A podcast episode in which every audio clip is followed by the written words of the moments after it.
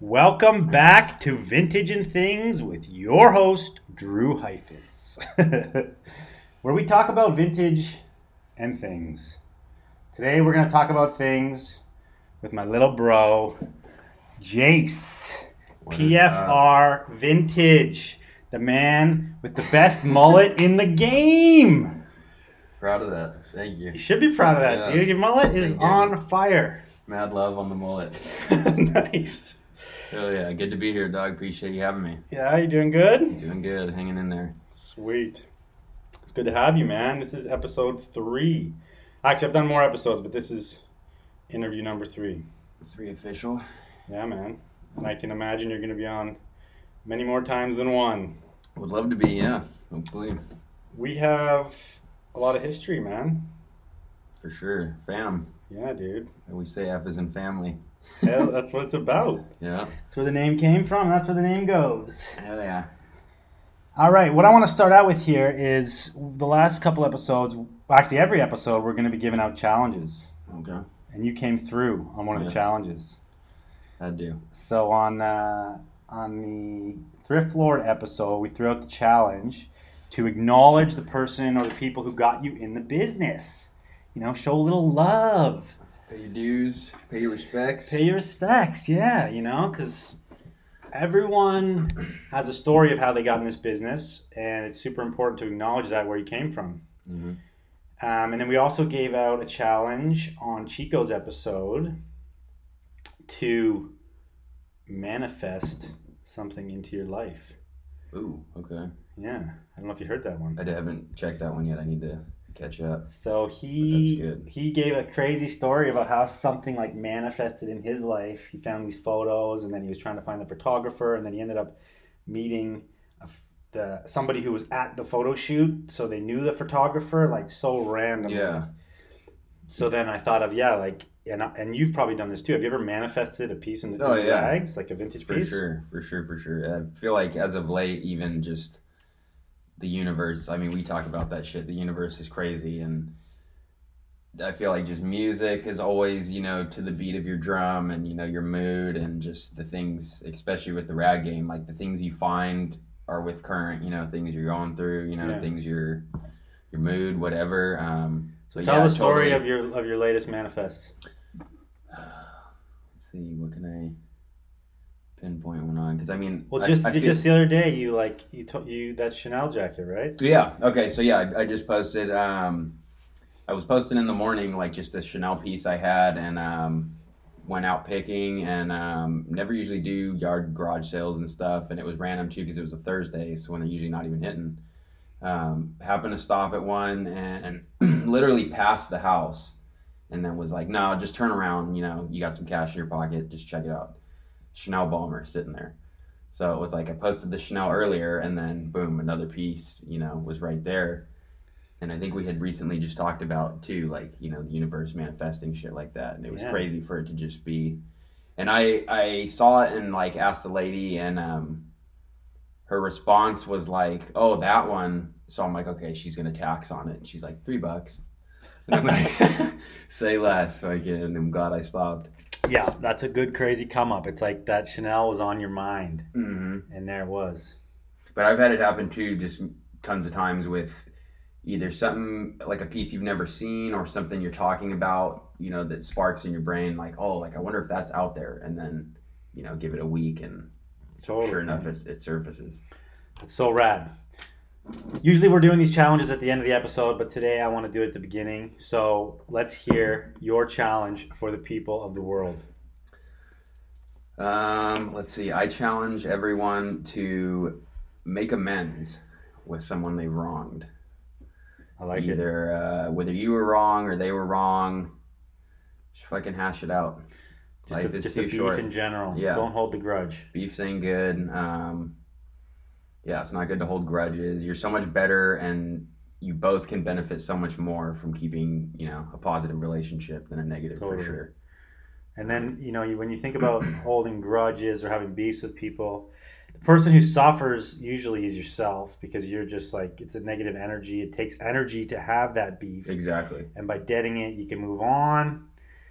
live a happy and positive life. And you may even be able to build together, you know, with whoever you're beef. You know, if y'all were chill, as far as like the vintage, you know, you guys could be buying from each other, selling to each other. You know, yeah, like, totally. So We've had beef with many people in the vintage game, man.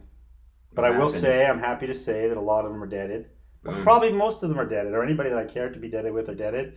And yeah, I've worked with them all since then in positive ways. yeah, likewise. So, dead the beef. Dead the beef. I like it. Hell yeah. Okay, we're gonna we're gonna cut back to the beginning because we kind of jumped ahead. We want to know Jase as a kid. Jase is a What were you like as a kid, man? Paint a picture. You probably had the same hair. Um, I yeah, kind of actually did. Yeah, no, I um, I went through hairstyles. I had like a shaved head. I was the little hellion kid with a shaved head at one Nice. point. Um, I think I definitely had the step. Oh, yeah. cut. had to had to rock that at one point. Um, Did you ever did you ever go California Mohawk? Half never did the mohawk because so yeah, my dad was like pretty strict. Um, growing up, like no, definitely no ears pierced. I could never bleach my hair. I always wanted to bleach my hair. You know when that was cool. Fuck Couldn't yeah. do that. It's funny though. Um, when I was a kid, everyone did that, but it, th- then you'd go in the pool in the summertime and your hair would just yeah, turn get- green. Yeah. so that Screw yourself everybody. over real quick. Yeah. Um, but yeah, pretty uh, pretty standard childhood. Hood grew up in California. Um, was riding dirt bikes at like five, so I was Sick. blessed for my dad. Yeah, I grew up riding and stuff, and got me into riding real early. Um, same with fishing. He was actually used to be like a professional like bass fisherman, so we would like travel for tournaments and stuff, and which is weird because I love fishing now, and as a kid it was you know getting dragged to the lake at like four in the morning and i hated that shit as a kid. Like fishing was like a chore. Yeah, and i learned to love it and you know do it on my own time and isn't that weird how that happens? yeah what uh what it is. But um so yeah i grew up fishing riding bikes um you know skating um was always into skating. Um i had an older cousin that uh was like all up on world industries and like a team and all that shit when it was really big so he was always like kind of had the wet willy tees and the flame boy tees and like all the dope shit that kind of put me on onto skating so What was this, the scene like at your high school? um, Was there a lot of skaters? So you grew up here in California, right? Yeah, yeah. I grew up in California. I grew up in Corona, to be specific, uh, which is like right between San Diego and LA. And um, yeah, the skate scene was was pretty strong. Um, I actually was lucky, and they built a skate park right by my parents' house. Um, probably about when I was getting into high school, so I was chilling there a lot. Um, it was honestly kind of more. It was definitely more core because I kind of went through. I chilled at the skate park for sure as a kid as a whole, but I went through you know different phases like being into biking and being into skating and and the, the Like, so were the skate kids dirt bike kids too, or was that like a whole no, different it was thing? like a very core like just street like. A lot of them were like grimy and kind of more the punk scene. I, I feel like was into like the skate scene where I was at. okay. Um, So we're talking like, what years are you in high school? What years? uh, 2005 to nine. Okay, totally. So it was like an emo kind of Yeah, scene at that exactly. point. Yeah, I a lot of remember the, that era. the kids like tight ass pants, like you know, Big time. looking sewn on pants. my sister's was my big. sister's pants era. Yeah. Did you guys call it that? Yeah, yeah, yeah, totally. that was awesome. But like when yeah, Baker was super big, like Jim Greco, like how all Yeah, those was yeah. like the Piss Drunx and which was tying in the punk scene to the skate scene. Yeah, everyone had like scene hair and fucking black dyed hair and yeah, yeah. But it was Crazy. cool. Yeah. So we met you. What year? What year did you come to bowl? I probably came to bowl I think like 2012. Okay. probably been the first time. And at that point, you weren't really into vintage yet. wasn't into vintage. I had always grown up, always growing up. My mom and aunts, I was always going to thrift stores, and they were, you know, big into thrifting, um, secondhand stuff, and Tell of. us about that. Like, were you at that point when you would go with your mom? Mm. Were you finding shit that you were like, "Oh, this is dope. I want to wear this," or were you kind of like, Not "Why even are we shopping?" At the I, I thrift? was going. I was probably so small at this point. I was going to like just play with toys. Oh yeah, so they'd be Yeah. like park you in the toy section, like I and do they'd with go my do their kids. Thing, yeah. Nice. Yeah. So I'd just keep busy with like cool toys that you know that Yeah. were dope toys at the time. You'd find shit. Side Um, note: thrifting with kids is fucking hard. Yeah, if you I can can't imagine. preoccupy them with toys, especially if you're at a thrift store when you're like, I'm in a town where I don't know. I don't really trust my kids just to like leave them in the Yeah. toy section of a big thrift store, and then you're trying to like thrift with the kids. Oh my god, it's tough. So respect to your mom for that. I actually, um, it was funny. Went to Vegas and I thrifted with my dog, and that was a, a, a chore. yeah, You're I had a holding your dog? on, and she she was good in the thrift. Everyone was tripping out on her, but it worked. But I could see that definitely being a struggle, Yeah, yeah. um, having to maintain kids. But so so when, yeah, when can you remember like when you first were in the thrift and you were like, I want to find like I found something sick that you're into. probably thrifting for myself like that would be when I was older, like uh, probably like 2010. Okay. 2010, I would start thrifting for like the Fairfax stuff.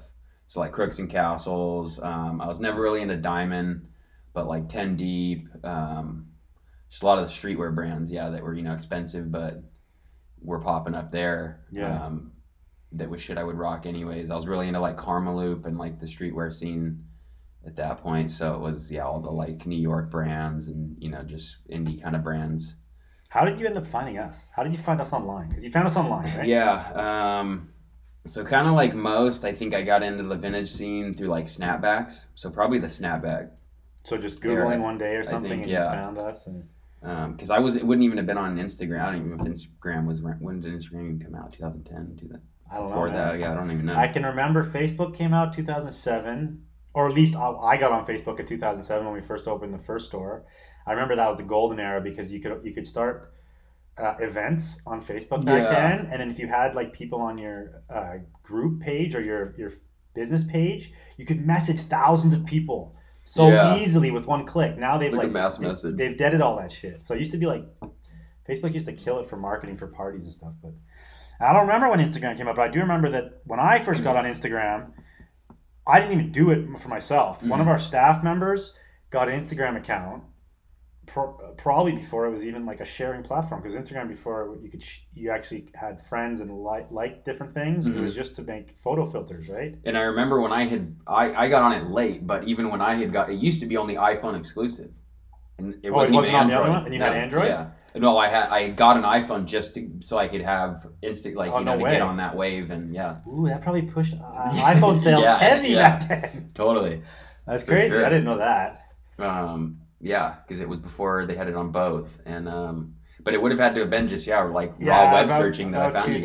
210. That's cool. Maybe Facebook. So then I guess through the snapbacks, then you started seeing like what we were doing and what the scene was all about, and then you Yeah. kind of got into vintage. like the streetwear tied in. So like yeah, you guys are doing all the cargo reworks and stuff. So super fucked with the joggers. Like it was all jogger stuff. So just yeah, kind of getting that, and then like we kind of mentioned before, having you guys bring that to bowl, and then yeah, just kind of I think I think during that period when I was like thrifting for myself, is I would just kind of randomly find things, you know, and be like, okay, this is like worth money, but.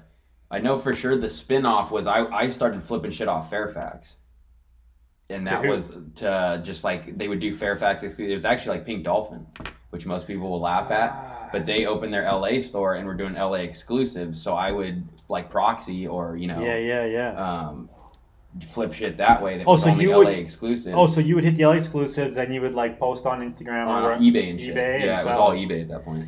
Pink Dolphin was gnar when it came out. right? Yeah. they had. Because they were like Supreme. It was so limited and like it drop if you didn't get it on drop day, you didn't get it. I don't even remember back then. So at that era when Pink Dolphin was pop, they're still there, right? But Mhm. it's like got sold to someone like- else yeah, now. It's, It's, like not even. PacSun and shit. Yeah. Like, Supreme was there still at that point. Yeah, so they were right across the road from Yeah. Supreme. Crazy. Um, I remember. Who's the dude? and there was no hype because it was started by a rapper and his buddies, right? Um, Yeah, Young L. Young L, yeah. We met Young L in Japan randomly. He was staying at the same hotel as us, No shit. which is super weird. And we like hung out in his hotel room for a few hours and chopped it up. But he was friends with Adam. He used to work for us, and we almost did something with with them back in the day. But they had this whole thing going on about like points, and you had to like Yeah. gather. You collected That was points super for dope, buying shit yeah. at the drop, then you could use the points Yeah. for more product or something. I totally forgot about that. Yeah, they called them legend points. yeah. Yeah, so it Do you- was um because their slogan was legends at our craft. So like all Okay. the all the customers were like legends. But yeah, you get a hat, and I forget if it was like one point or two points. Eh, You know, they had an increment system, but every piece had a point, and then it was like I forget how many points you get. Like it was tiers, like fifty dollars off, but you'd mail in the points and then they'd shoot you a code. I totally forgot about that. That was sick because that was yeah such a dope like But that drives the kids to buy more and like be there for the drops, so they Yeah. get the points, and it's like collecting baseball cards. You got to collect mm-hmm. the points, and because people were even I remember faking the point like faking the tags you know like Oh, no it had shit. points on them. crazy. Yeah, that's yeah. a trick. no, that, so how long did would you say that, that company was up before they went down? that was like I I feel like they kind of definitely their decline was they did a collab with Ian Connor. That And was that- a decline. and that was like because that was the last thing I remember buying from them. It was a hat, and it flipped like for really. I think I sold it for like one fifty, and it was like a forty dollar hat. But um, after that, it was just super mainstream, watered down, like Zumiez, PacSun, Yeah, all the shit they were doing. Sold out. Yeah, but they too were the first doing like all the coin pouches and you know like access. They were ahead on the accessory shit for sure. Yeah. Um. So let's get into thrifting here a little bit. I want to know your personal process in the thrift. Okay, I know thrift is not your main source. Mhm. Well, thrifting is your thrift. Is thrifting your main source of, of Um, stock? You think? Not ma- honestly, I'd say you guys are the main source. Um, thrifting Next just kind of the filler. Yeah. for sure. I, I thrift often, but um, as far as Are you like, seeing other wholesalers now at this point, or no? no, No, and you No. don't see other pickers. Uh, But you do you bins and thrifting. yeah, yeah, bins and thrifting. Okay. So give me give me Jase's guide to thrifting. You walk in that door. What what happens next? Walk in the door. Um, shit. Uh, I'm probably first looking for the new racks. There should usually be new racks out, sitting waiting. So hit those first. Do they label them like new rack or No, it's they just, it's by the door ready to go out? Yeah, okay. they have kind of designated areas, um, so you know if it's there, it's it's new. Straight to the new rack. Um, I'm usually, I'll kind of just scan, you know, obviously outerwear, whatever, big stuff. But um, usually tees, like right off the bat, is what I go to. So look at the new tees, whatever. Then I'm again kind of just scan the outerwear section, shoes, um, bags. Okay, okay. We got the breakdown. yeah, and then hit the tees hard. My go-to always first Leather. in the thrift is leather. Yeah. I told you that, Yeah, you right? told me that. Because it annoys me that all the kids nowadays go right to the tees. Yeah. I'm like, there's more to this shit. But even still, though, I feel like, see, to me, kids are going to go to outerwear more, where Tommy put like you know Oh, recognizable yeah, pieces are. Yeah, A lot. I've found a lot of people think tees are too tedious. It is tedious. get, if you go to a Value Village that has like yeah, 20 bars of teas, you're like fucking riffing through there for an Mhm. hour. And that's when you uh, get the cramp. You get the, the Yeah. thrifter's cramp. You're like, for like, real. fuck, my shoulders are like Yeah. sore. up in Like, yeah. Rub it out, yeah, Oh, for real. All right. Uh, how have you? How do you think? Like, so you've probably been thrifting like five, six years more, like for actually for vintage Yeah, and yeah. for money. For for money, um, 2019 already. a solid five. Yeah. So sure. how have you seen it change in this area? Um, that time? shit, it's just crazy because like when I first started, um, you know, you'd go to Value Village Savers, and yeah, you'd find like I can remember honestly finding, and my little brother even brought it up to me recently. You'd find like four or five Tommy Polo Nautica jackets, like spell outs, you know, dope, dope jackets. Um, that's non-existent anymore. Um, I can say back then I really wasn't on the tees as much, so I don't know what I, you know, I can't say what I was missing. Um, but definitely you don't find as much as you used to. But I think, think though, really you couldn't sell it as easy. That you know, it's like bittersweet. It's like you're finding more, but it's not. You're finding more because people don't want it, you know, and then you're not finding it obviously because people want it. So So do you Um, find? So what you're saying is now it's easier to sell shit. yeah, it's easier to sell shit, but harder to find in the wild. Yeah. So like the markets, it is kind of a catch twenty two. The Yeah. market boom, like how popular vintage is right now, has helped you sell things, Mhm. or has helped us all sell things, but also made it harder for us to find shit. Mm-hmm. And it definitely drives up cost, you know, with supplying, you know, supplying Drives up costs, yeah, definitely in like the heavy areas like LA. Mm-hmm. Um, but then again, it makes it easier to sell. Yeah. So what's the answer here? What are we gonna do? Um, Move to friggin' Alabama, man. yeah. Start Move- picking move to the sticks. I mean, that's the good thing is I'm I'm out of the city where I stay, so um, I do most of my picking out of the city. But yeah, I, I feel for the people in LA and Pasadena picking, and it'd be rough. Yeah, totally. I don't know what I haven't been to the bins um, in uh, LA in a while, but last time I went was with Taryn actually, and it was a shit show then. So I don't even Yeah, know if they're well- worth going to anymore. Chloe from Got It for the Cheap went today, and I, I hit him up, and he said it was fucking rammed. And there was Yeah. so many people looking Yeah. for the same shit. Shit, and on a Monday On a after Monday. Rose Bowl Yeah, they're like, I, they're like, I sold a bunch of shit. Yeah. Better go to the bins and stock up. for real. Every booth. Plus, it was holiday. oh, He true. So, so there's that. there's no no school, so the kids are there too. Oh yeah, so summer break must suck at the bins. Yeah. It's actually so funny. Like When uh, I went with Taryn, yeah, it was like you know most people think okay the bins, you know it's other other heads going for for what you want, but it's like out here it's legit like 10, 12 people from the same flea going for the same you know shit. Like yeah, it's fucking rough.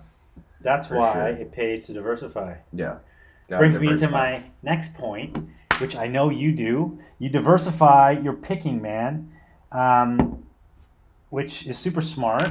I've Yeah. probably like talked to you about this a bunch, but people who are picking in the bins and picking at the thrifts, they o- they only have act like their source is what is in front of them, right? Mhm. But the problem is these kids are going to the bins, going to the thrift, and they're like, I'm only gonna buy rap tees. I'm only Yeah. gonna buy '90s fucking Nirvana tees. I'm only gonna buy like what's hype at the time or Supreme if I can find it in the thrift. Mhm. And it's like the chances of you going to a thrift store and finding any of that crap is pretty slim, right? Yeah. So obviously you got to diversify out into like other areas of clothing, which is super important. But also, like you've done, art, Yeah. friggin' Tupperware, friggin' Toys. toys um, what are, what are those like like housewares, electronics, Yeah. dude. Like the thrift is kind of infinite, right? No, like there's so and much the possibilities. there. You know, it's just knowing what what to look for. Um, So tell us like some of the stuff that you know. Like drop some value here. Drop some knowledge on the people about like areas outside of clothing in the thrift that you've scored on, and like what people should look for. Okay. Um, definitely art, like you said. Um, this one one thrift I go to has seemed to have always have good art, and um, I just recognized recently it was uh, um, uh, Honey, P Honeywood. Uh, I have to look up her name. Um, That's cool. even- yeah, remember now. But she did all the art for uh, Little Bill, and she was on the set of the Cosby shows and all that stuff. So I recognized the art. Um, I think it was like maybe ten bucks. Flipped it for like five hundred Yeah, on eBay. that's great money, man. And it was a big collector in uh, out in Washington D.C. And she was like buying it for her daughter. They had like a bunch of other pieces and needed that one. So yeah, that was super dope. Um, yeah, a bunch of toys. Um, and shout out to like Slobby Robbie for that because he really put me on. you uh, did, yeah, Keep my yeah. eyes He's open big up on the toy game, Yeah, man. totally. Um, had some really good toy scores. Um, shit, I've sold Barbies. You know, I ain't even scared to say it, dog. Like, well, dude, talking about toys and Barbie, Polly Pockets is worth grit. yeah, those hit. If you get Polly Pockets like unopened in the box, it could be like 500 bucks. But even a used one, I think, go for like 50, 60, 100 bucks. Yeah. And shit, they got so many, you know, Barbie collabs. Everyone's seen the Selena one. They got the Polo ones. You know, yeah. And there's just- probably like, as long as it's old and it's interesting, I'm sure a lot of Barbies sell, man. yeah. Um, but yeah, it's just diversifying, um, keeping you know your eyes open for just things that are worth worth money. Yeah. You know. It's like if you're gonna spend your time, you're gonna be there anyway. Yeah. Why would you not look around and find something else that you can sell, even if it doesn't like fall into your niche of marketing? No, yeah. Like, you don't have to give a shit about what you're, you know, Yeah. selling. You don't have to post it on Instagram. It's not gonna Yeah. make you a cool guy, but you can toss it on eBay and make some money. And on that note, you shouldn't be doing it to be a cool guy. Yes, that's right. You should not Yeah. be doing it to be a cool guy. Yeah. it probably won't happen going to the thrift anyway because it's getting it's getting tight. Right. Diversifying yourself is mad important. Okay, next. This is something that I have learned to enjoy and come to love and like be okay with, obviously. But when we first started in this business, like you didn't have many friends in the business Mm. because you, first of all, there wasn't as many people in the business, but and I guess at that point I was the young head in the business, and most of the other guys were all older, and like they were had they were all kind of pissed that I was even around. But you basically didn't have friends within the business much, especially not picking in the same places or especially in the same zones because the competition was like super fierce, and it there's just so much um, just a different mentality, Like animosity, animosity probably, yeah. towards each other, and there was that's like super old head mentality. I've talked about that in my rant. I've talked about that all the time, and early on we were kind of like we don't want to be like that. We don't want to have that attitude, you know, like live and let live. If you look at what's happening in the business now, there's so many more people involved, Mm. so much more competition. But like you said, it's way easier to sell shit. So it's like there's ups and downs to both of it, Yeah, yeah. both sides of it. But I think in general, it's much better now than it ever has been. So, how do you feel about that conversation, like picking with friends? And I know ever since I've known you, Ray's right here in the room. Come say hi, Ray. Shout out, shout out, foul play. We got two friends in the room, Foul Play Vintage, What's good?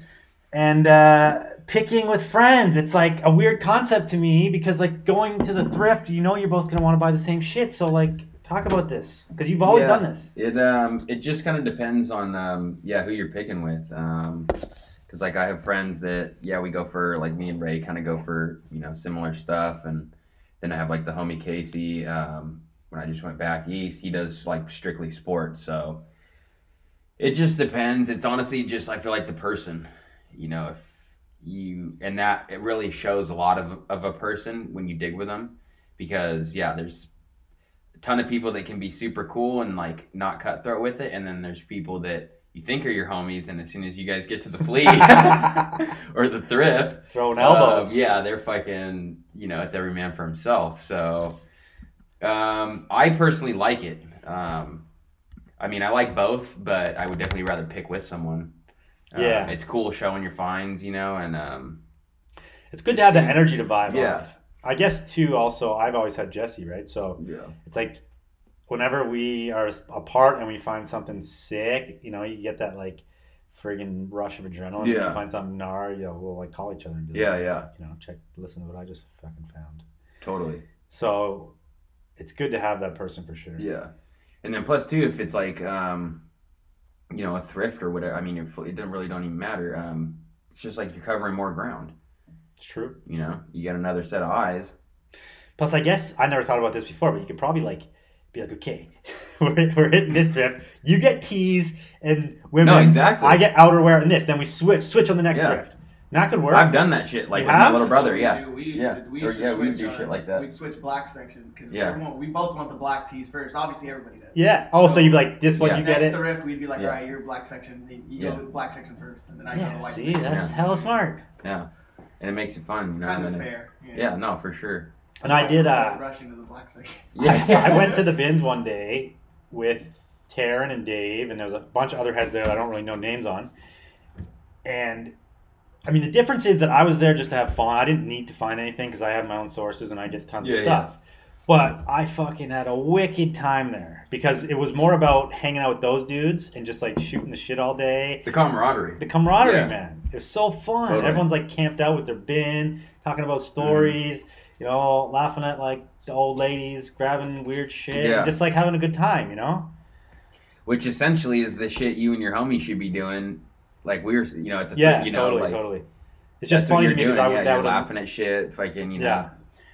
It's just so different from when I started. Like I, I would go thrifting with my friend. I guess not even thrifting, but like I took some homies to like the bins a few times when I was younger, when I first started picking, and but it was still always like you're coming with me, you're picking for me or with me, but I get everything. Yeah.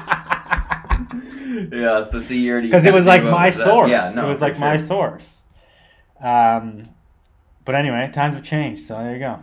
It's funner with friends. Yeah. Totally funner with friends. Everything's funner with friends. Yeah.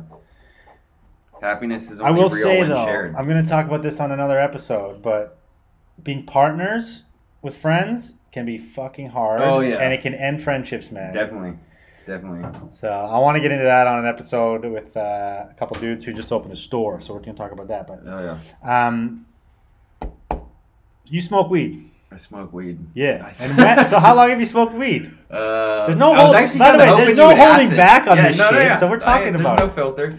Um, I was actually hoping you would ask that because it's funny. I smoke. Um, I think anyone who knows me would say I probably smoke a lot of weed. Um, and I didn't start smoking until I think like end of junior year in high school, maybe senior year. Okay. So I was definitely later. Um, but uh, yeah, it was fucking pedal to the metal once once I started. But uh, yeah, okay, questions about smoking weed. So for me personally, I don't like it. I, I mean, I smoked when I was a kid. I probably quit full time when I was like 18 or something. Mhm. But I was like the kind of person that got mega paranoid on it, and I didn't like it, and it made me like kind of antisocial. So like, what does weed do for you?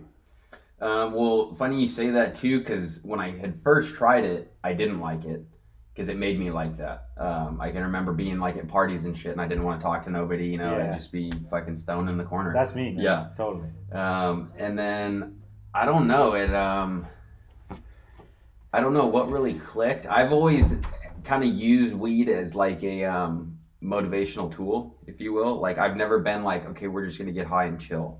Yeah. It's always like, let's go get baked and do something, you know. So it's always been kind of an energizing thing, if you will. Like Okay. you know, like it. Don't get me wrong, I'll get baked. So like but- you you'll smoke on a daily basis and you'll get shit done. Yeah. And like you don't think it like hinders your like your drive or your motivation. Um, I've I've juggled that one because I definitely feel like um, like times when I'll cut down or not be smoking, I am more productive because I'm like looking for shit to do, you know. But it definitely is. I feel like a necessity with sanity and just taking that, you know, like Yeah, yeah. um, but at the same time, it's yeah, it's a double edged sword because I'll have times where it makes it does make me paranoid or like I like to smoke for anxiety, and then I'll have times where it gives me crazy anxiety Or it gives you yeah. anxiety. Okay. or like almost like alcohol. Like if I'm have anxiety, you know, before I smoke and then I smoke, it like spikes it. you Yeah, know? yeah. So I don't know. It's just kind of all mental. But um, So how do you for think- me, it's it's uh, again appetite, sleep, like Yeah, yeah. it just It works with you. on some pineapple express shit. It makes everything better. nice. When you first like were smoking in junior high, you couldn't go to a dispensary, right? Or Uh, were there dispensaries back No. So, yeah, well, it would have been high school. Um, but yeah, no, it was just, you know, going to the dealer. So California now is one of the states that's recreational. recreational legal. hmm So technically, you're supposed to have a medical card to get weed here now, or No. not anymore? You're done. You with- oh, so gotta- recreational yeah. meaning like you can just go and get it. Okay. Um, and what we were talking about this the other day, but now there's like 20 states or something that I think have so, yeah. legalized it. You know how many states, Ray? I don't know. It's probably like 20 something, maybe 25. Shit, Yeah. maybe even more. And like, do you think more people smoke because it's legal now, or Um, it's kind of like lost its cool edge now? It's like, yeah, whatever. Yeah, I think it's kind of just. I think geographically, I feel like California has the, you know, oh, it's cool, like because then you see other states like back east and stuff where it is legal. Everyone's not like fucking partying, you know. It's not like oh, everyone's getting blazed, like It's whatever. yeah. And I think it's just Colorado's kind of on the same tip as California, because there it blew up. Definitely, you know, it was like everybody was smoking weed, but Yeah, well, they're they like had the most economic boom from it yeah. out of anybody, and they were killing it. Um, but uh, yeah, no. Here's here's like a different bird for sure. Because when I was just in Philly, like they have medical and stuff. But um, well, that's again, that's just medical, not recreational. Yeah, yeah. Um, so that changes it. But All right, we're uh, throwing it back to something that happened to you that you're probably still sad about. Oh, the Oh, day shit. you had mm. your Fear and Loathing mosquito head shirt stolen. fuck yeah, Sad memories, right? sad memories. I know, man. That was harsh. That was really harsh. Did you buy that shirt from us? No, No. I got that from John. John, Shout okay. out to Frank's Vice. Shout out Frank's Vice. Gave me a sick deal. Which was what? Can you Like, say I think I think I paid like three fifty. three fifty? Which that thing probably goes for five or six, right? Oh shit! I, I sold one for like seven fifty. Well, I got You sold the that one with holes in it first. Oh Yeah. well, you did a raffle. That's not But actual I've seen them go for six, seven for sure. Okay, Even even so distressed. smoking deal. Yeah. So let's hear about it. So I came and saw you guys. It was like the Saturday before bowl. Um, he was here at the hotel, just doing some shopping, and um, yeah, he's the homie. So he's like, you know, take the tee, you know, shoot me money at And that tee was mint, right? That one was mint. That one was mint. That I one remember was that. fucking mint. Yeah. Um, good XL. Um, and so yeah, he's like, you know, take the tee, just shoot me money at bowl tomorrow. Um, you know, it's all good. So I went to work. Um, I was at Round Two Vintage at the time. Um, had my uh, like overnight bag, and this is when I was crashing with you guys, wasn't it?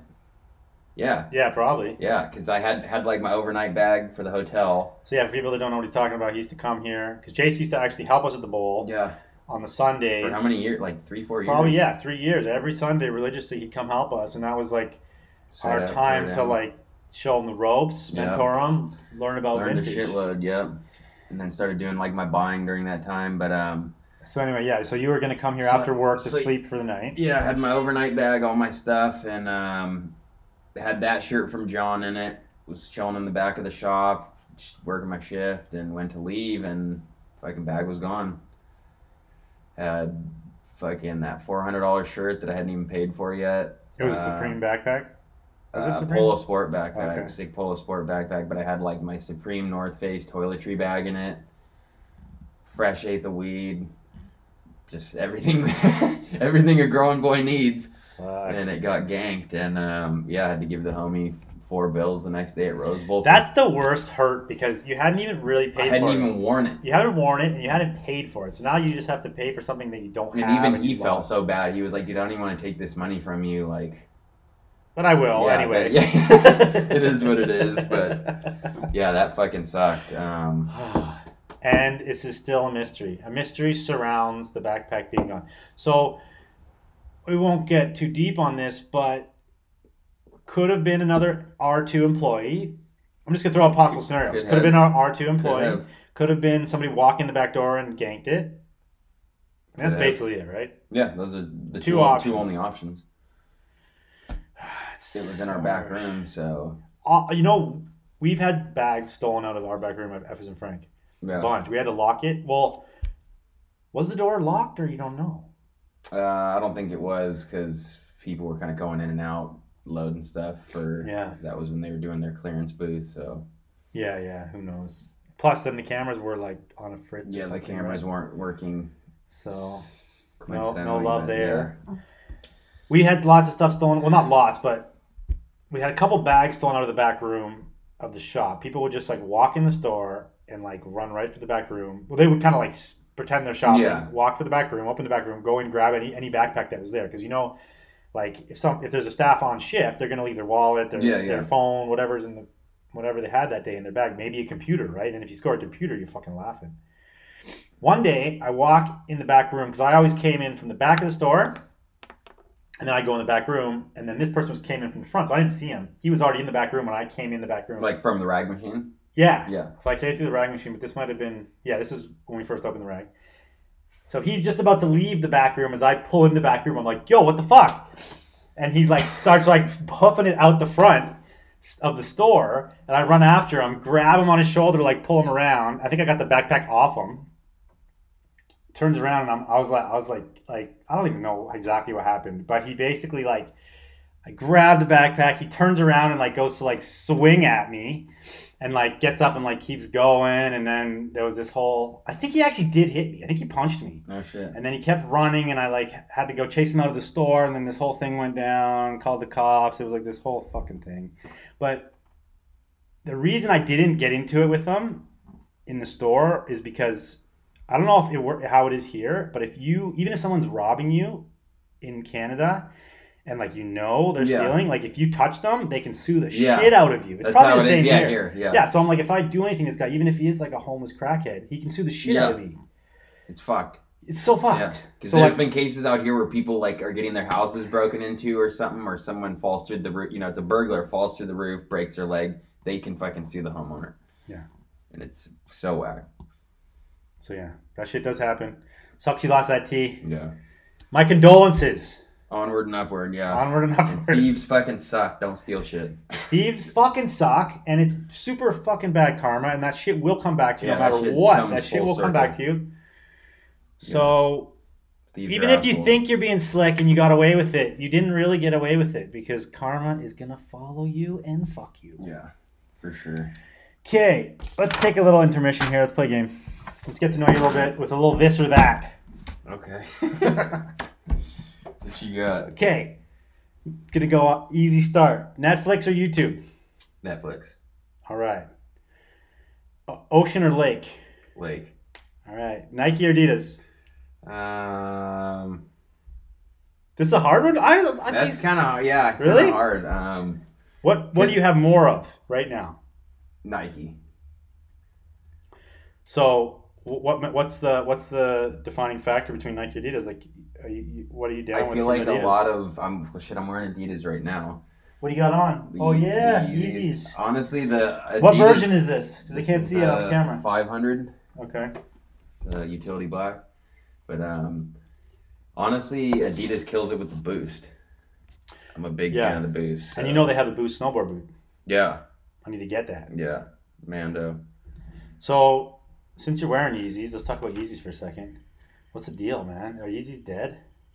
I think they're pretty uh, pretty much done. Um, they've just oversaturated with the colorways. Yeah, resale's dead, right? Yeah, resale's definitely dead. Are any colorways going for money anymore?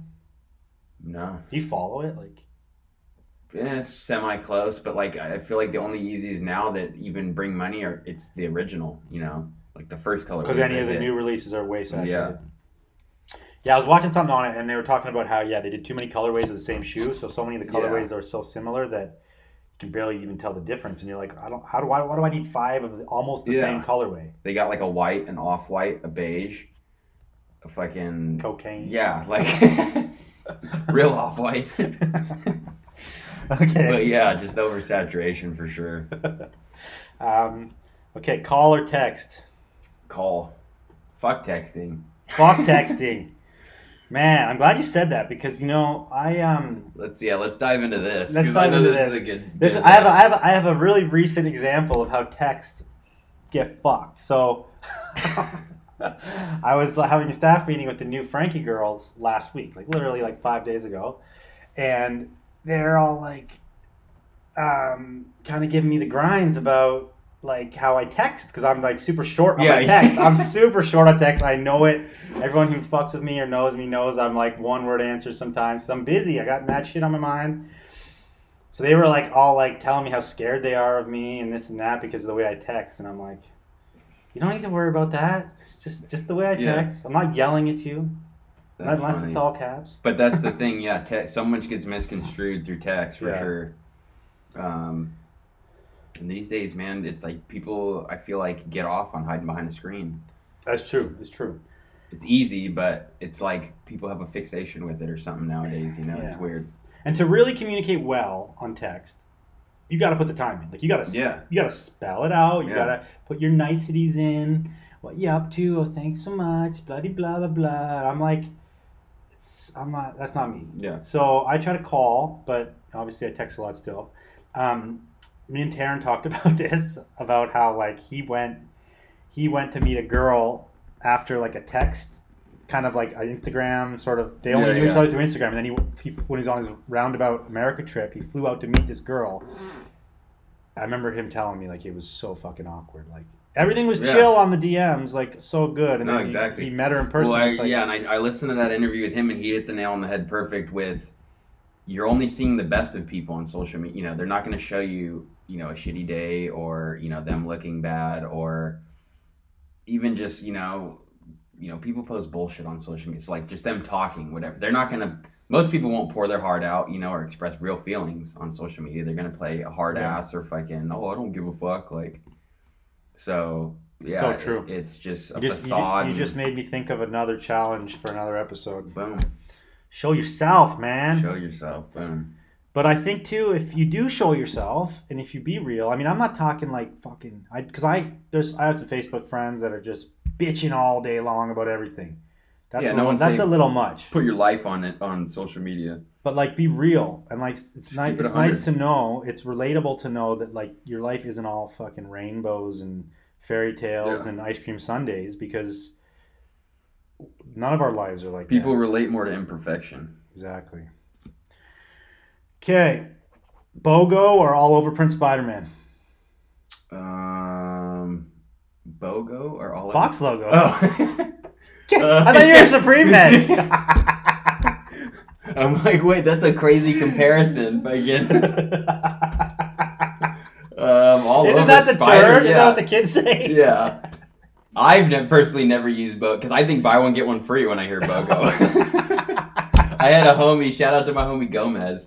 Um, super clown a kid one day on Melrose for asking for a BOGO. He's like, "What is a BOGO?" And he's like, "A box logo." And he's like, "No, a BOGO is something your mom gets. It's a buy one get one free." um, but all over Spider Man, Spider Man all day. Okay. What are these? What what are, what would you value in all all over print Spider Man? There's a Spider Man shirt that has the spider on the front and the Venom on the back, all over print, right? think so. That's like a heavy hitter. Do you guys know what that's going for? Fuck. Apparently a thousand plus. You're saying? I don't know what shirt that was that I heard was a thousand plus. And apparently, it was, it was like it was lapsed too far off eBay to even see that shirt. Oh, so yeah. the rumor is that uh, all over print Marvel shirt went for fifteen hundred. Is the rumor? Only thing I could see was five hundred. Fuck. Have you seen anything, Ray? That's more than that? I know they're up there. Yeah, they're getting up there. Marvel's like popping.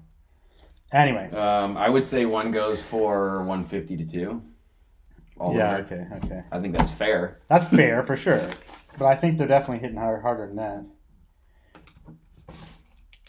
Okay, we're gonna play another game in a minute, but let's get back to some stuff here. Speaking of that, what's your favorite, or what's your grail right now? Like, what, or a couple? What items have you never gotten that you really want, or Um, let's see. Probably Grail right now would be I have an 80s Lost Boys. Um, you have it? yeah. Okay. Um, that one's probably like one of my favorite shirts it, but right is now. it is that that is straight up text? No, or does it have no, it has uh, Kiefer's face. okay, sick. Um, I think it says Lost in the Shadows. Um, that I have uh, Ralph Steadman, Fear and Loathing.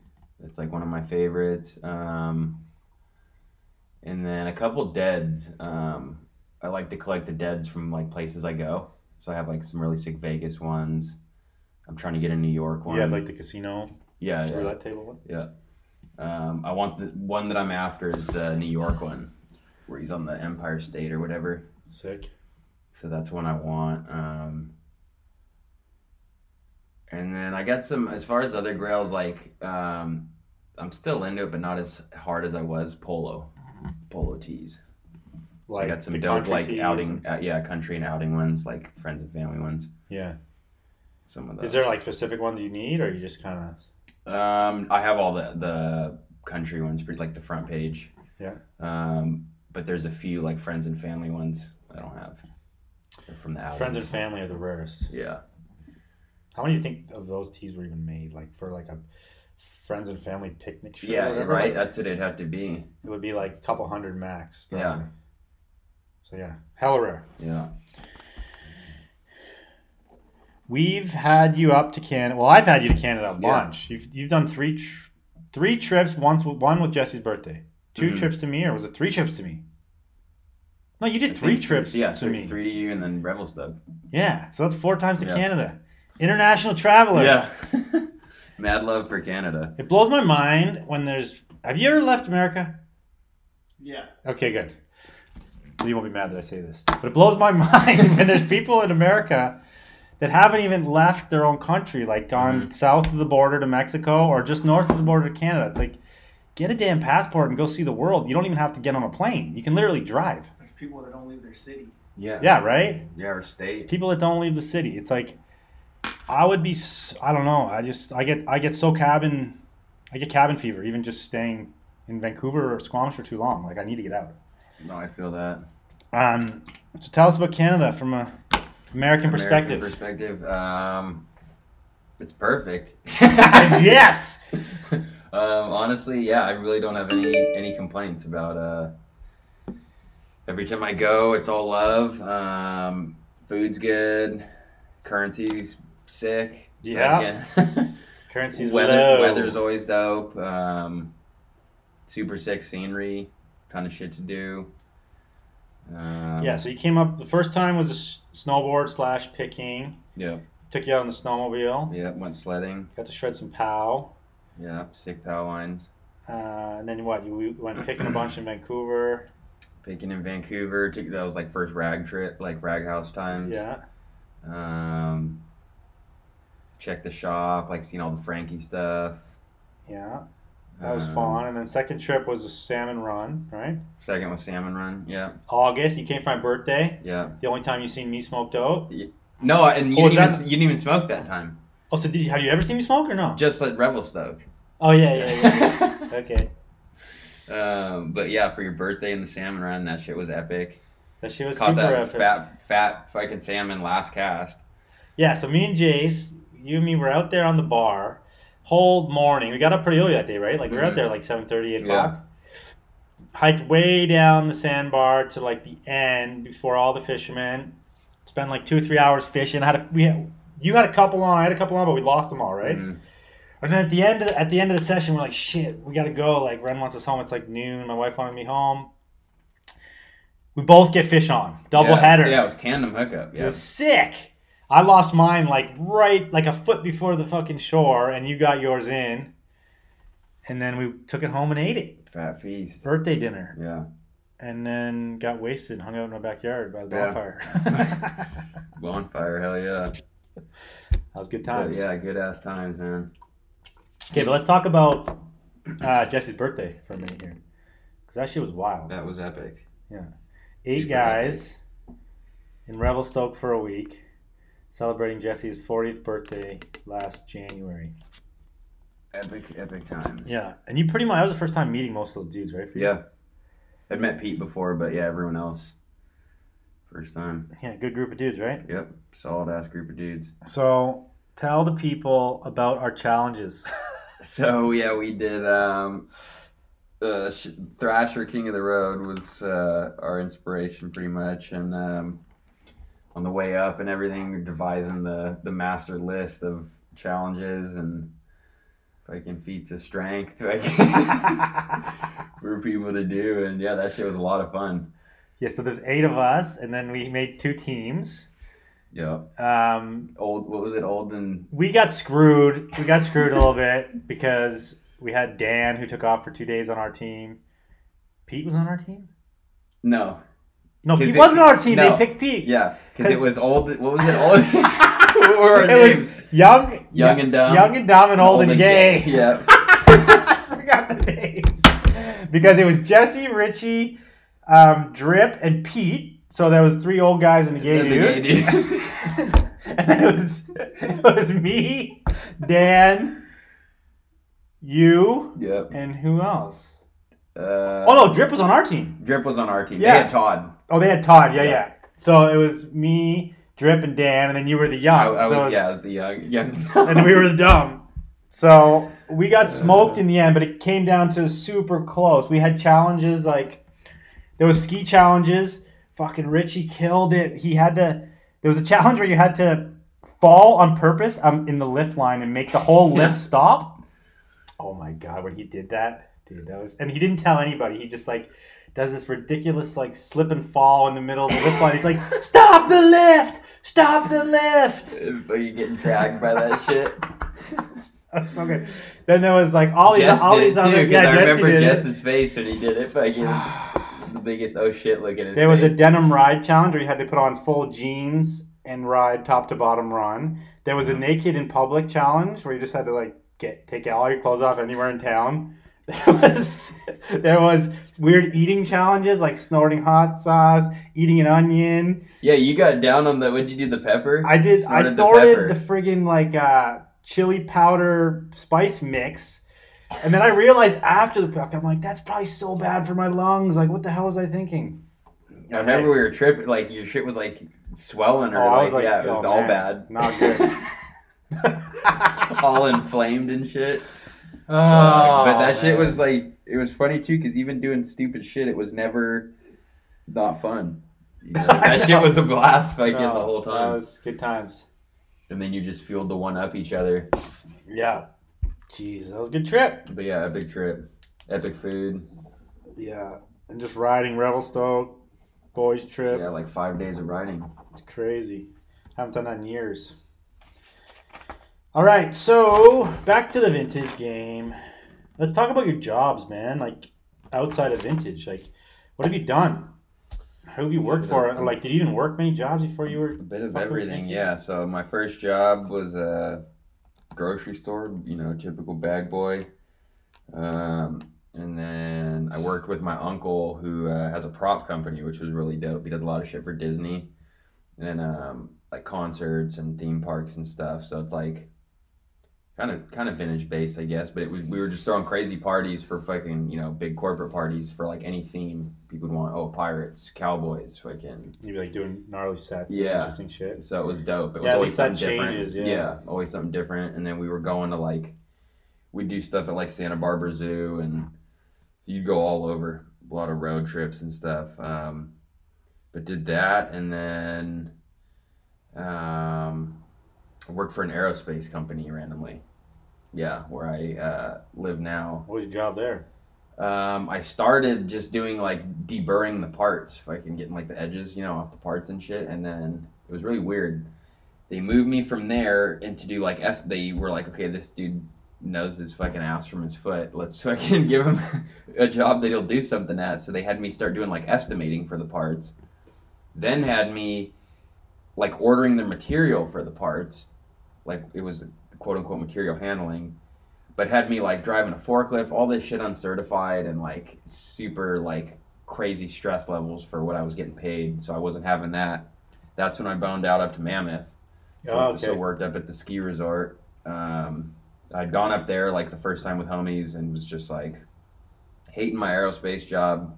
It Was like, this is where I need to be. Fucking yeah, got a job. Fucking boned out. and you're only like twenty at the time, or how old? Uh. I was like 21, maybe 22. Okay. Yeah. Um, I think, I think that's like, probably part of the reason that like we became homies because you had that time like and you're a snowboarder and I was like Probably similar to yours. yeah I Yeah. spent so many years up in Whistler snowboarding out of high school so like I mean I think it's a rad experience for anybody to do Yeah. really No, definitely. Um, and then yeah, met like in this full Ray. Um, he moved up like two weeks after I did. Worked a resort at this full and another homie. And um, shit, that was just epic times. Fucking partying. Fucking just had a funny thought what's that? you have Ship of Fools the shirt yeah. for you that's just Ship of Friends no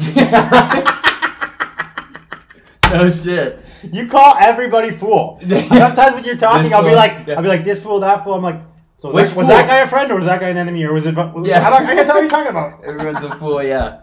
No shit. You need to wear the Ship of Fools more, dude. I should. I should Ah. just take it off the site if I can keep it. For real though. Or I'll, Ship of I'll, do. I'll do a post and tag all you guys fucking in the whole ship with all Oh, the skeletons. dude, that's the meme. That's the Fools For meme. real. But um, so yeah, Mammoth was super epic. Um, but kind of just you know, I feel like was maturing and realized, okay, this is fun. You know, for a season or two, whatever. You know, like you're not gonna save money here. No. Um, so my pops has um, custom cabinet business. Um, used to have for like 30 years. So he needed help at the time. Season was ending, so I went back, worked with him. So pretty much learned that trade, which was really dope. Um, just kind of the ins and outs, cabinet making and whatnot. And then from there, just made the push PFR full time, and then And, jumped- and jumped- round two. jumped into round two. Yeah, I was doing PFR solo Still, for, yeah. for a minute, and then um, had moved to Orange County. And right as I had moved, Sean actually hit me up and was like, "Yo, you want to work?" I was like, Yeah, that was early up." days of round two. Yeah, It's funny. I look at the business like before round two and after round two, because like I, I honestly think like that that their push into the business like changed the landscape of what it is now. yeah, for sure. and it like bigged up, brought so much mainstream light and, and Mhm. attention into the business. Did you learn a lot at that job? Oh yeah, yeah. It was all good experiences there for sure. I learned a lot, um, a lot about vintage, and then towards the end of being there, I was working at the gallery and stuff. So I learned a lot about Supreme and like Kaws and all the you know hype streetwear stuff, and um, yeah, it was really really good experience for sure. It's super valuable stuff. I mean, it's like kind of training for life, and it's kind of it's it's knowledge that like puts you into a position that you can make money from anywhere at, Yeah. at any time. You know. And you came in contact with a lot of people in other you know markets and uh, just demographics. Plus, yeah, you probably stuff met you obviously you met lots of friends because you're still Mhm. friends with a bunch of those homies. Yeah, yeah. And then customers too. You probably met tons of dudes. Yeah. That's just the networking, you know, being in that spot, you know, on Melrose, you see so many walks of life and stuff, you know. Yeah, I couldn't believe it, man. I was there on a weekend a a couple months ago. Just walking down Melrose, the amount of people, it's Yeah. It's just horrible. And I've even seen since like, because I I can remember going like in high school to Melrose, like you you go over there for like kind of like denim, and you know they had dope denim and stuff, and even just how it's changed from back then. Yeah, and, and even from the time I've been working there, how much it's changed. It's kind of getting like a Venice vibe now. There's a lot of people hanging out, you know, on the sidewalk, and like I mean, there's people panhandling, and Yeah, you which is rad because I feel like Melrose was the spot even before my day coming to Mhm. LA. So like we're talking Yeah, shit's got so much in the '90s. Like yeah. I think it was popping in the '90s with vintage stores and like the cool place to hang out. Yeah, And then it kind of you know still was cool through the early 2000s, but definitely had like a 10 year span where it was not cool. It was like just import shit stores. Mhm. We, maybe still some tattoo shops and stuff. A couple vintage stores, but they were like schleppy vintage. It stores. was like, um, yeah, when I would have been going in high, it was like when Affliction was big, Ed Yeah, Hardy, because it was designer jeans and shit like that. Yeah. Like that was all there. So yeah, it was very. now it's like on the up again for like Mhm. this big resurgence, which is super rad. yeah, Because we're gonna open a Frankie store there. yeah. You heard it here first. Frankie Melrose coming 2020. I had to think about that for a minute. Yeah, I was like, Maybe 2020. yeah. We'll see how things pan out. Okay, we're gonna play another game. This game is would I would you rather? Okay. Okay, that's a good one. Okay. Would you rather thrift one-handed for a whole year, or only be allowed to pick at yard sales? Oh shit. Um, that's a good one. Fucking. Um, Because you know yard sales are super hit and miss. You could go to yards, ten yard sales and not see one piece of clothes. yeah.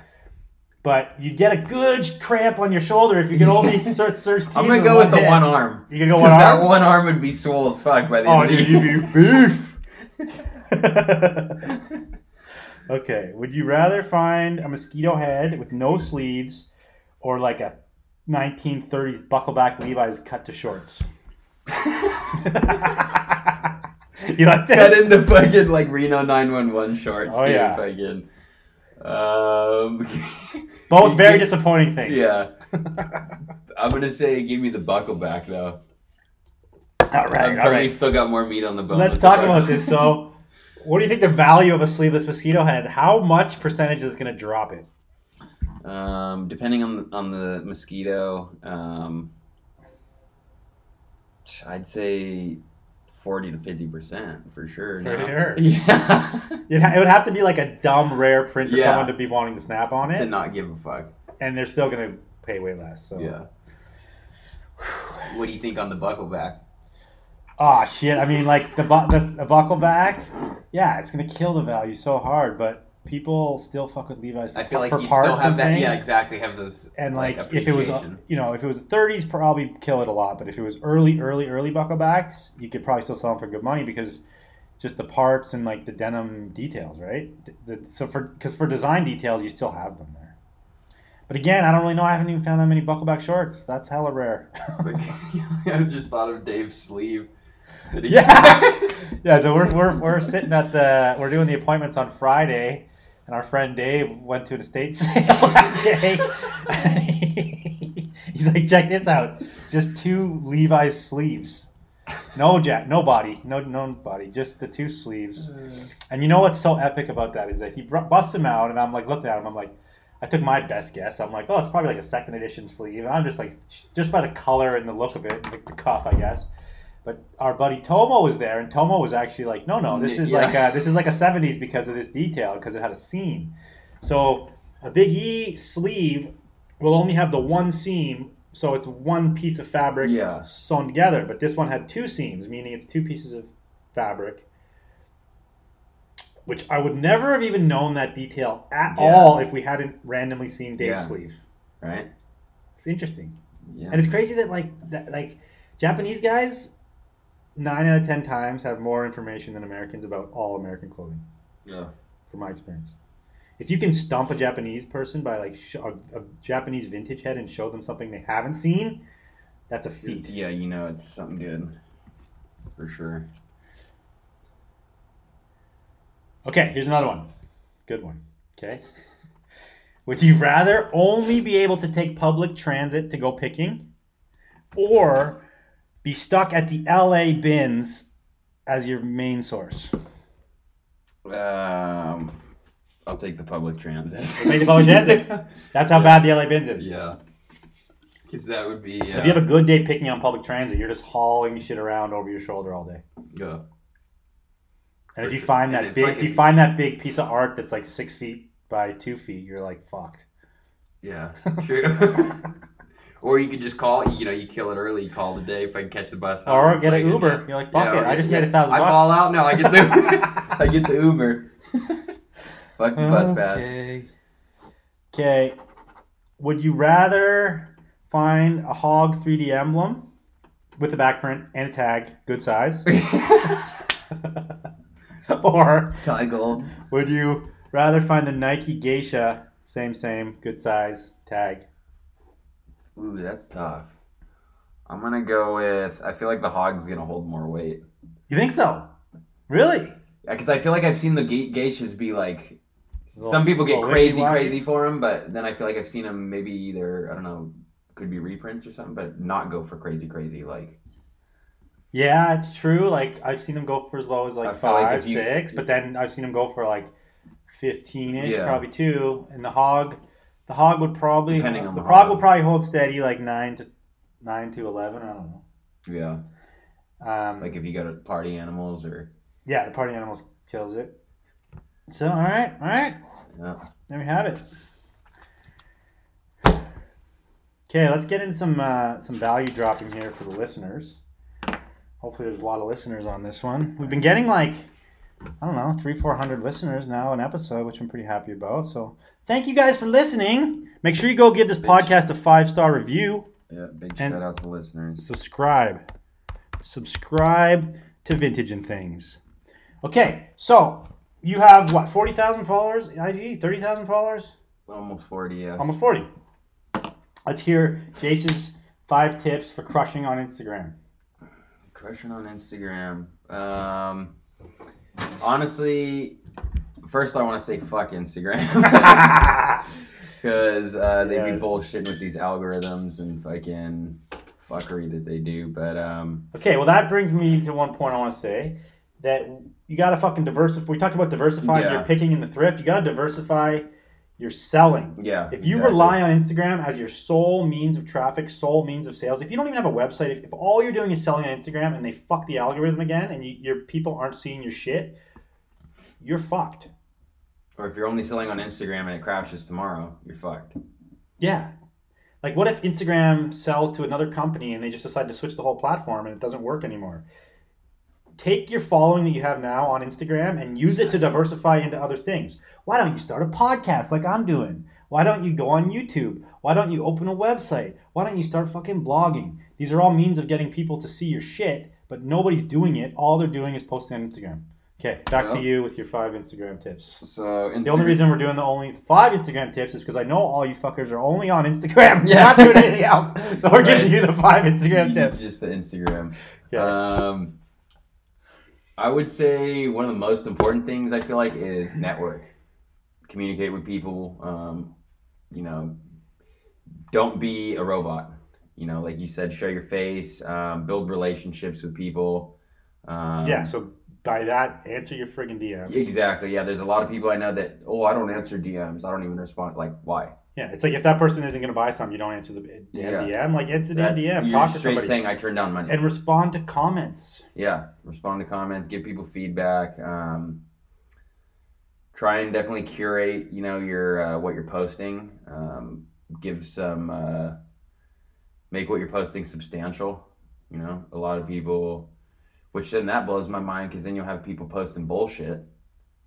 Whether it be famous people whatever and that shit people like looking at a fucking wall or you know like I get, I feel like like this you look at like all the supreme heads or skate heads like you're supposed to have a group of followers but they'll post a fucking oh here's my picture of my beer fucking and that shit somehow goes all you know like i guess it's their audience is into weird shit like you ever notice that Yeah, and it could be like that person's famous, so famous for other things outside of Instagram That- true. they can just like do what they want. But if you're only like you could look at like odd future dudes if you've ever looked at any of any of the shit like Yeah. those dudes will post random you know blurry pics like it's like yeah and it's like a pic doesn't need to be necessarily like oh shot with a you know high grade camera and fuck- you know you could snap a fucking iPhone flick and It's true. so again that goes back to kind of your relationship with your followers build that relationship um,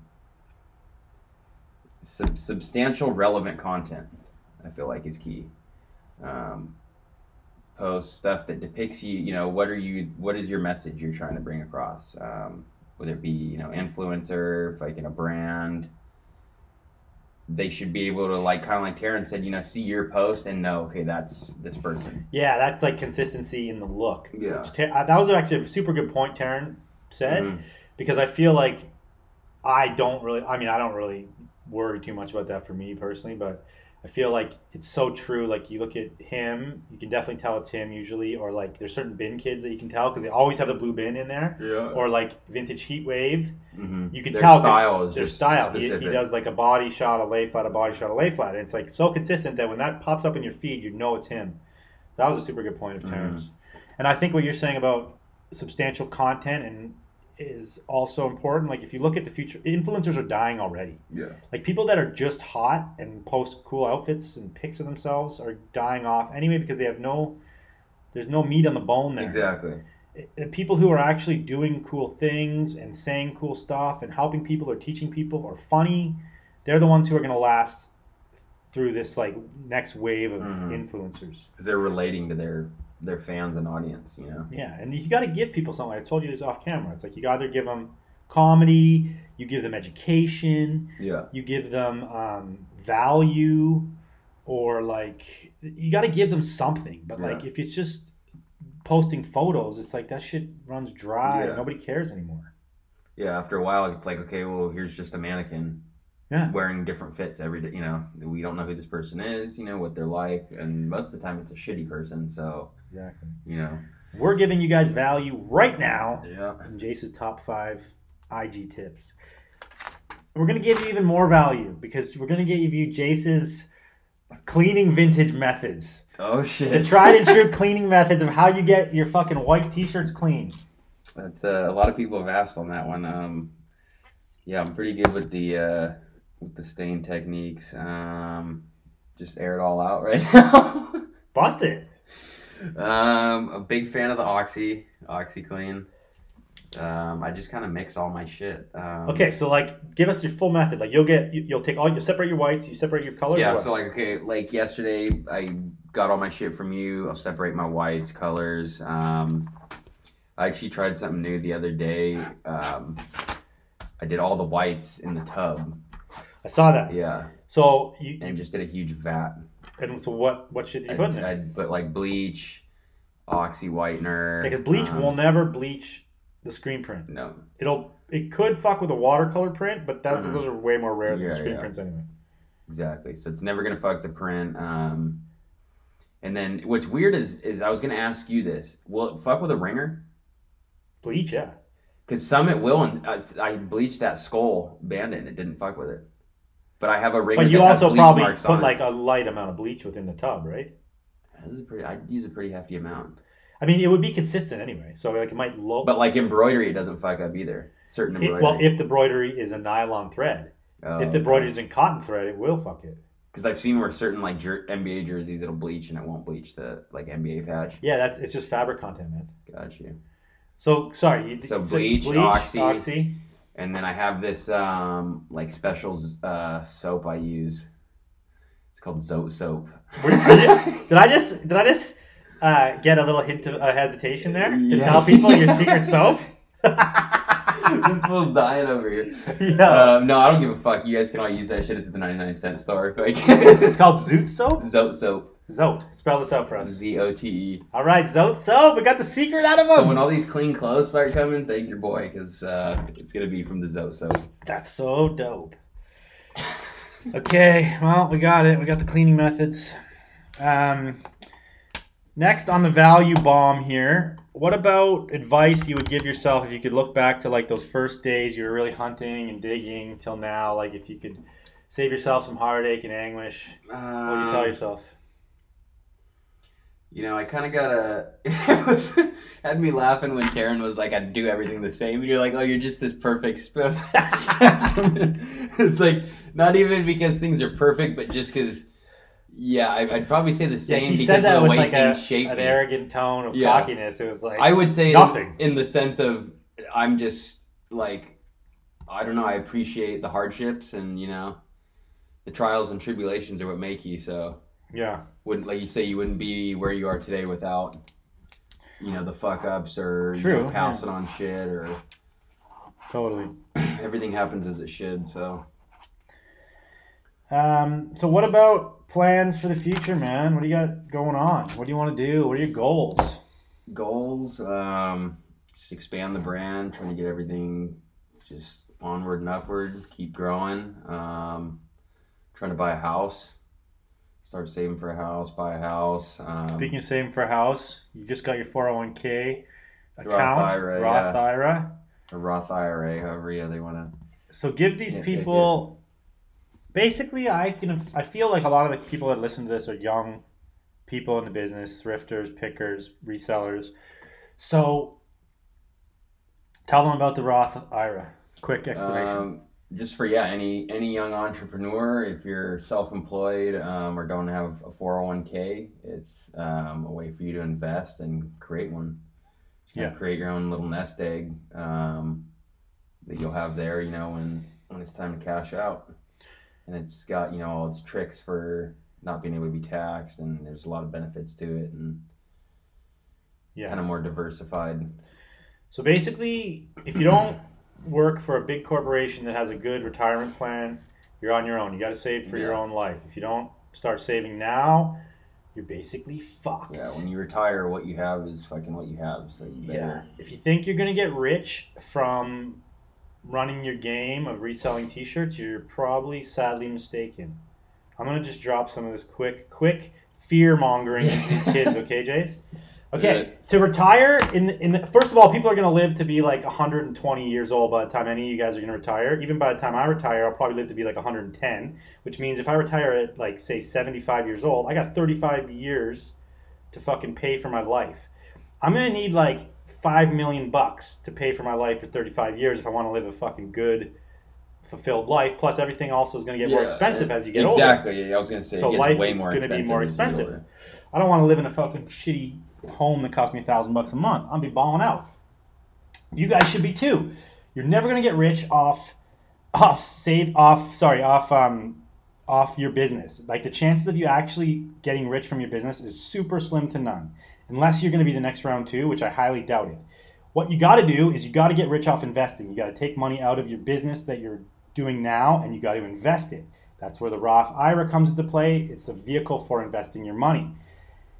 I'm not going to get into super deep on this one. I'll do other episodes and up- other content based around how you can do that, how you can invest. But basically, you all should open a Roth IRA today. You should be thinking about investing your, into your future, even if it's small amounts.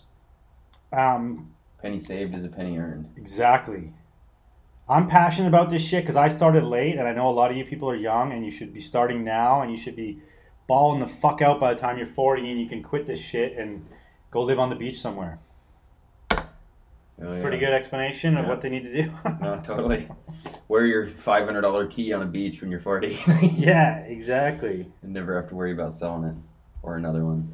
So more on that later. But so yeah, so you want to buy a house? Keep going on your house, your plans. Just, just expand, um, expand the brand. Um, I've kind of been on the fence as far as um, maybe doing some rework stuff or doing a streetwear brand or something else, kind of creative. Maybe even just like design work.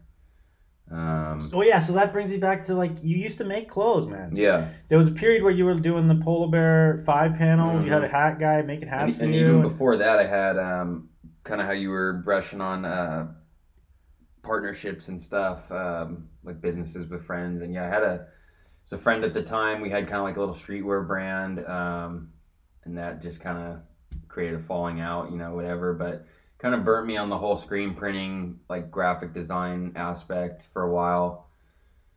and kind of pushed me more into the vintage, like cut and sew, and yeah, that's when I was doing the five panels. Um, was was doing all like rework fabrics, vintage fabrics for five panels, and most people don't realize it. Like when when Supreme was started really blowing up, they used to be the only brand with five panels, and you know, like you couldn't get like cycling style caps like that back in the day. It was just snapbacks, you know, or fitteds. Yeah. Like, so that was kind of my incentive to yeah, just be dropping really limited five panels. Um, and yeah, the brims and caps were you know rework fabric, and I did like a couple of different garments, just kind of cut and sew stuff. So you want to get back into that, eh? yeah, that shit was fun. Um, it's weird how you go through waves and you know things make you appreciate things more, and um, it's like yeah, I got out of out of that, but I'd want to want to get back in for sure. I wonder now, we're in this major boom of resellers and vintage heads. I wonder if there's going to be a huge boom of like everybody trying to start brands at some point because all these, as like the, I The feel like definitely was. I don't know if it was so much a boom, but there was definitely a wave of like, oh, you because that was like the joke. Oh, you have a clothing, you know, another clothing brand. Fucking- yeah. and it uh, And it's funny because we're, we're entering into a time where people are going to be buying less. People, stores are closing. Forever 21's going out of business. You know, like department stores are closing down. Retail's dying. There's going to be less clothes. There's there's whole movements of people that are boycotting buying new Mhm. clothing. Period. So like we're in a w- wicked position because we sell used clothes, and that's like that is sustainable, and that's what people want. But I'm wondering like it's going to be harder and harder to start a new brand and make a go at it because people. I think people eventually will just not be down with buying used clothes. I mean, new clothes, yeah. or only buy like sustainable new clothes. hmm Yeah, no, for sure. It's to be interesting. Because I mean, yeah, like I think you've kind of brushed on like you go to the thrift and look at how many, you know, wasted Gildans there are, or you know, triple ATs. Like it's just shit being printed on them. thousands that and thousands, for- and forever. thousands. Yeah, just constantly thousands, thousands. You know. it's ridiculous. So yeah, it's how do you? uh Trick would be to capitalize on that waste. reworking. Yeah, rework. Reworking is the future. I could get into a million other things about sustainable fashion, but we'll save that for later. Um, the only last thing I want to talk about before we uh, we wrap here is uh, Rose Bowl memories, man. You got any interesting Rose Bowl memories you can share? Because I'm like basically our relationship has been based around the Rose Bowl, but it Yeah, went yeah. it's grown way beyond. Even like you, me, and Ray, we did a mammoth fishing, mammoth snowboard fishing trip one Yeah. time after bowl, which was super fun. But yeah, like what's your best Rose Bowl memories? Best memories. Um, shit, honestly, probably back when I was working for you guys. It's like, yeah, that shit was hard, hard work, but it was, um, you know, fulfilling. It was fun, yeah. Yeah. It's like you're uh, tired of shit, but yeah, I'd always have, you know, a fat stack of new clothes and fucking get paid good and A lot of laughs. mad, yeah, mad laughs. Fucking, yeah, good times fucking around. Yeah, Um, totally. It's like shit. We we even have like our own memories of just fucking. I feel like burger. You know, just like shit burgers done and fucking. Yeah. you know, or like just work like worker memories in general. Um, You know how people? I just thought of something. You know how people do those like take a picture of yourself every day for a year or whatever. Mm. It'd be sick to have like a timeline of a photo of us from that would the be first bowl all the way till now. Because if you think about it, we started 15 years ago times 12. That's like 200 and some bowls. It's It's a crazy. shitload. Yeah. Wild. So, who you want to shout out, man? Um, shit. Shout out F in Frank. Thanks. Shout out to you guys. Thanks for being here, man. Um, Yeah, appreciate you having me. Um, shit, shout out Casey Pitt, uh, Rare Vintage, uh, held me down in Philly when I was just out there for the East Coast trip. Um, Foul Play Vintage over here, Again, all my homies in the game. Just Mom and dad. down, mom and dad, creating me. wouldn't be Good- wouldn't good be job, here without guys. them. Yeah, you guys did a good job, I think. Um, yeah, just shout out to everybody that shows me love in the game, appreciates what I do, um, and respects it. Hell yeah. Um, any other things you want to give wisdom to the youngins in the game? Last words of wisdom? Um, Shit, I, I think I've said it. I said it before on one of your stories. Um, just find a way to make money at what you love, and you'll never work a day in your life. Yes. I love that shit. Okay, I want to recap the challenge here. So the challenge is to go out there and make amends with someone you have beef with. It's not worth the energy. It's not worth the time. Go make amends. Make up. Don't waste your energy At least time. you'll know too that you were the bigger person that tried to yeah. put If, the olive branch if out. it doesn't you know? work out, it doesn't work out. But at least you've let it go. It's about Yeah. letting it go. And we need you to go give this podcast a five star review. five star review. Subscribe to this podcast. If you're watching this on YouTube, subscribe to the channel. Follow my boy PFR. Follow me, Drew Heifetz, Vintage and Things. Follow Ray Rizzle. He's drinking a beer on the bed right now. Foul Play Vintage. And we are out. That's it. That's a wrap. I got to log into the computer before I can even turn it off. Thank you.